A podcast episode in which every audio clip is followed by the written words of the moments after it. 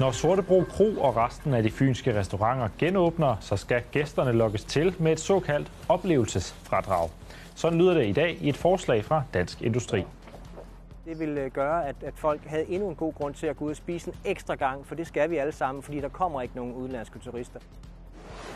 Hvad gør man, hvis man er ualmindeligt glad for den tyske underbærbitter og har samlet en masse brugte skruelåg?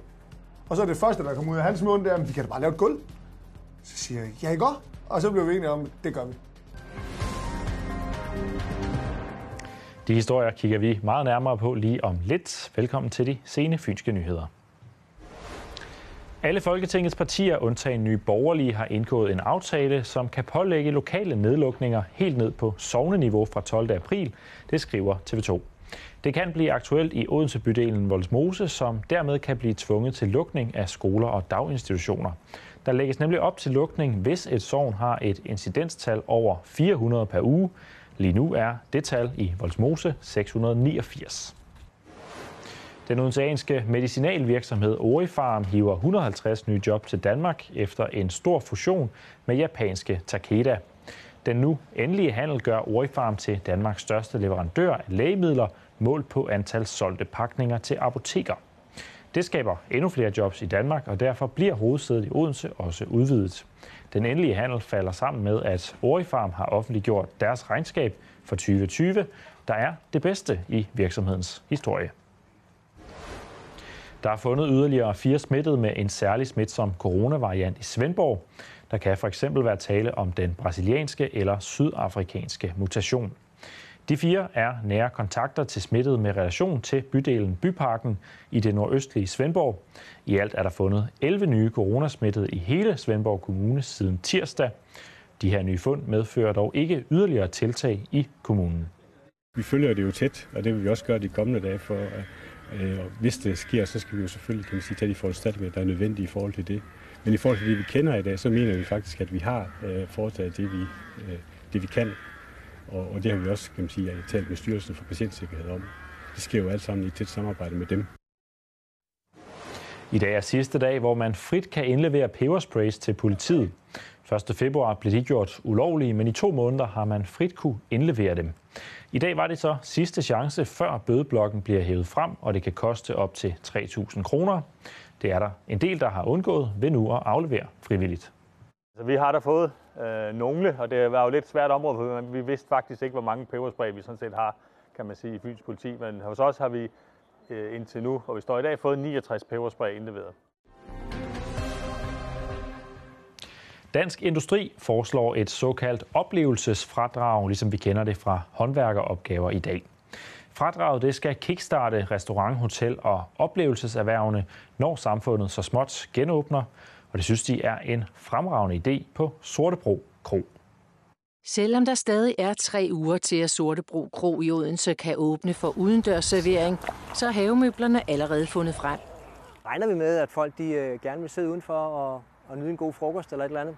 Solen pynter godt nok på humøret, men den kan ikke fjerne de røde tal på bundlinjen, både her og hos de andre restauranter i landet. Øh, jeg kender ikke en eneste restaurant eller hotel, som ikke har belånt øh, virksomheden, øh, så at vi kan komme i gang igen. Derfor er John Kofod Petersen også glad for Dansk Industris forslag om et såkaldt oplevelsesfradrag til danskerne. Vi er ikke nogen udlandske turister, og det gør jo, at hele oplevelsesindustrien mangler jo næsten halvdelen af deres gæster. Så vi er nødt til at tage en ekstra en for holdet, øh, fordi vi skal ud og spise, vi skal ud og bo på hotel, vi skal gå, siger bare et sted i Legoland eller Odense Zoologisk Have for den sags skyld. Øh, og det er vi nødt til at gøre en ekstra gang i år. Ligesom med visse håndværkerudgifter, så skal man kunne trække restaurationsbesøg, hotelophold og ture til for eksempel zoo eller museer fra på årsopgørelsen. Jamen altså, øh, forslaget omkring oplevelsesfradrag, som vi foreslår i en toårig periode, det kommer til at koste øh, 2,6 milliarder. Det er jo et her nu beløb, som vi foreslår finansieret af krigskassen, så det er jo ikke en langvej, øh, hvor man bliver ved med at have det ind som på øh, finansloven. Men vil et fradrag, der giver en besparelse på 25 procent, få fynboerne til at tage på ekstra mange restaurationsbesøg, hotelophold og oplevelsesture? Ja, det vil jeg tro, at det, det vil gøre noget til det, ja. Ja. Der er ikke noget, der vil gøre, at min lyst til at tage på restaurant og i, i forlystelser rundt omkring i Danmark, det vil blive større eller mindre. Hvorfor ikke? Jamen, altså, det er jo bare noget, vi gør. Altså, det er jo noget, vi tager os øh, tid og penge til, at vi gerne vil det her med vores børn. Det kommer selvfølgelig an på, hvad fradraget ligesom er. Øhm, men ja, hvis det passer ind i ens hverdag, og, og måske også med ferie og sådan noget herhjemme, så kunne det godt være, at øh, det vil trække lidt mere, og måske tage på et ophold på hotellet øh, frem for en campingferie. Turist- og oplevelseserhvervet, der alene sidste år tabte 31 milliarder i omsætning på grund af coronaen, opfordrer altså nu danskerne til at kigge deres vej med dankortet. Jeg synes, det lyder som en god idé.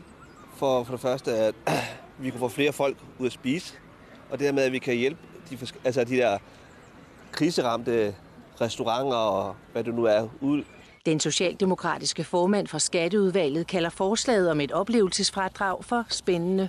Altså jeg kan sige, at fra regeringens øh, side, der har vi især to områder, som vi synes er vigtige nu her. Og det ene, det handler om vores eksport, og det andet, det handler om vores oplevelsesindustri. Så jeg synes, det er et spændende forslag, som jeg glæder mig til, at vi skal diskutere med, med resten af Folketingets partier. Hvis vi gerne vil have vores spisesteder og vores hoteller osv., de skal blive ved med at være der, også om et halvt år, så er vi altså nødt til at gøre noget ekstra i den her situation, hvor alle de udenlandske turister de bliver væk i år. Oplevelsesfradraget er et af i alt 12 forslag, forslag, der skal kickstarte turisterhvervet. Forslag, som Dansk Industri altså har offentliggjort i dag. Og så til en historie, som de af jer, der en gang imellem nyder en underberg, formentlig vil huske. Vi skal hjem til Ronny Heldborg Jensen i Næsby ved Odense, som med venners hjælp har indrettet en hjemmebar, der er noget ud over det sædvanlige. Den har nemlig et gulv, I garanteret ikke har set med til før. 3, 4, 5, 6, 7. De er ikke store, og der er mange af dem. 31, 32, 30. Vi satte et par stykker, og havde, jeg havde nævnt det tidligere før for sjov, øh, at vi ligger bare et underbærgulv. 2666, 2000. Det er kapsler som denne, det handler om. 2667, 2006. Hov. De kommer fra denne tyske krydderbitter. Godt lide den der lille, en lille brændende fornemmelse bagefter, når man har smagt på, på alle de urter, der er i. Kombinationen af en skør idé og rigeligt med underbær har givet et unikt gulv i slyngelstuen Klatten i Odense bydelen Næsby. 28, 31, 29. Det skulle være den første slags, vi ved af i den her størrelsesordning i hvert fald. Skål. De er glade og stolte nu. Ronny, der lægger hus til, og vennerne, der har hjulpet. Men undervejs var der problemer. Der blev lavet en regnefejl, da vi gik i gang med gulv. Vi troede jo kun til at starte med, at der skulle bruges 35.000. Så projektet var ikke så uoverskueligt, da vi startede op, men... Og slet ikke fordi der er men, men så lige pludselig, så vores tømmer, som normalt lever af at regne og lave de værste ting, og så at finde ud af, at der nok skulle bruges øh, nogle 65.000 i stedet for, så da vi var halvvejs igennem projektet, så stod vi faktisk og manglede øh, 20-25.000 propper. Der, der måtte vi lige have fat lidt flere sponsorater. 62.510, 62.511. Der er mange, og ja, Ronny har faktisk talt sig frem til slutresultatet før.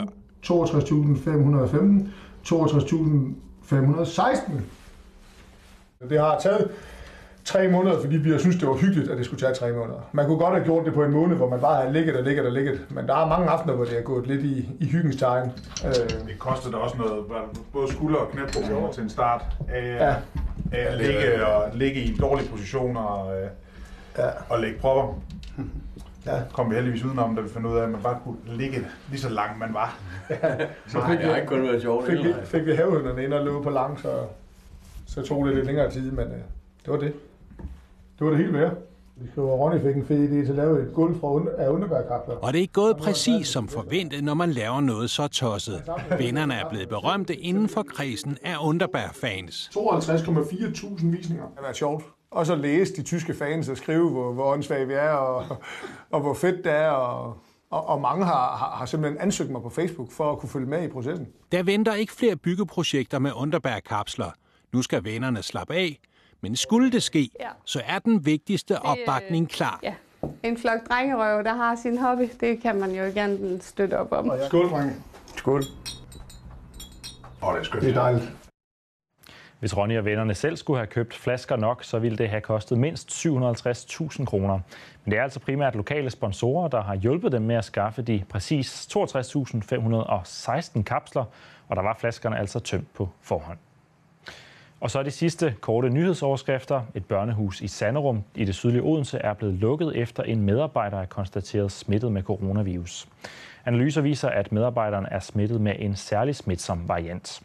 Fra 1. april kan Fyns politi konfiskere køretøjer, der er anvendt til vanvidskørsel, og der er også skruet op for strafferammen for flere typer af vanvidskørsel.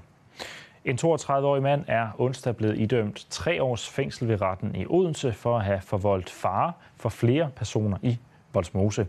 Manden er blandt andet dømt for at affyre seks skud, mens han løb frem mod en gruppe personer i E-parken, heriblandt en 13-årig pige. Læs mere om det på tv2fyn.dk. Daniel Akker og Lars Jakobsen blev i dag præsenteret som ny trænerduo i 1. divisionsklubben HB Køge. Mød de to i sporten lige om lidt, hvor de fortæller, hvorfor de vender tilbage til det græs, som de ellers havde sagt farvel til for altid. Ha' en rigtig god aften.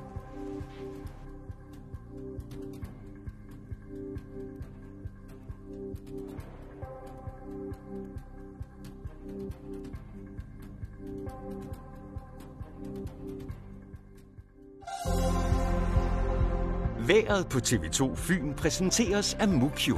Gardiner og markiser. Der venter en flot dag i morgen, men det starter altså med byer ind over os. Det er fra en koldfront, der passerer i løbet af nattetimerne, så regner det i løbet af nat, og det hænger altså ved i de tidlige morgentimer i morgen. Men ganske hurtigt så forsvinder den her front altså længere mod syd, og så bliver der plads til opklaring og tørvejr.